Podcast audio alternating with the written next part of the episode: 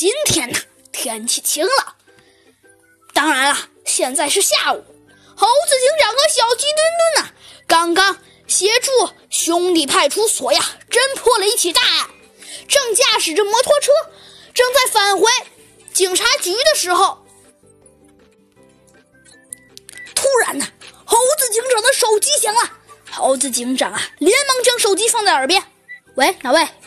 电话筒里啊，传来山羊气喘吁吁的声音：“我是山羊，老马被人，老马被人，老马被人怎么了？”猴子警长啊，赶紧问道：“老马被人，老马被人。”就连平时一向慢性子的小鸡墩墩都有些等得不耐烦了。老马怎么了呀？老马被被被被被被人打打。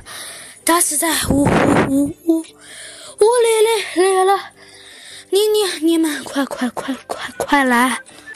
终于啊，山羊慢慢悠悠的把他这段话给说完了。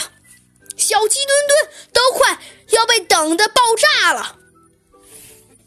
猴子警长也稍微带着一些不耐烦的语气说道：“哦，好的，我们马上就去。”猴子警长啊，把手机放到口袋里。对小鸡墩墩说：“，咱们先不回警察局，直接去养马村。进了老马家呀，只见屋里已经挤满了询问赶来的邻居。大家呀，见猴子警长和一只小飞机拥了进来，就赶紧让给他们让出来了一条道路。猴子警长和小鸡墩墩走进老马的屋里，见老马的衣服呀被撕烂了，浑身青一块紫一块。尤其是头部，一脸呐被抓伤的血痕，墙角处一罐蜂蜜啊已经被打倒在地了。猴子警长上前摸了摸老马的身体，整个身体已经冰凉冰凉了。猴子警长命令小鸡墩墩对小鸡墩墩说：“小鸡墩墩，你没错，我知道要干些什么。”猴子警长，小鸡墩墩呐提前说了，请你把情况说一下。呃，不对，我想说，哦，我想起来了，呃呃，你先说一下，呃，你把情况先说一下。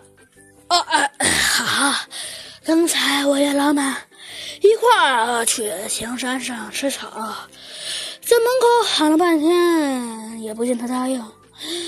嗯，然后，然后我就推门，推门进来，就能找到倒在地上，已经死了。就就就就给你们打打打打打了电话。只见呢，山羊一边流着眼泪呀，一边说：“要是当场啊不在的话，谁也看不出来，他竟然哭了。”听完了呀，山羊的陈述，猴子警长皱了皱眉头，然后对山羊说道。嗯，好的，那，你让大家都先回去，我们要勘察一下现场。说完，猴子警长啊，把一根笔放在了桌子上。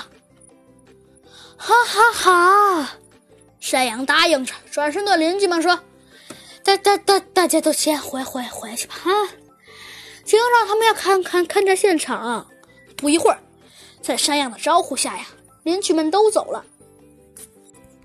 在细心的。观察之后啊，小鸡墩墩先发现了呀，现场有打斗的痕迹。细心的猴子警长啊，还发现了两根棕色的熊毛。两人呢，从老马脸上看出了抓痕和现场掉落的棕色羽毛来分析，老马可能是被棕熊打伤致死的。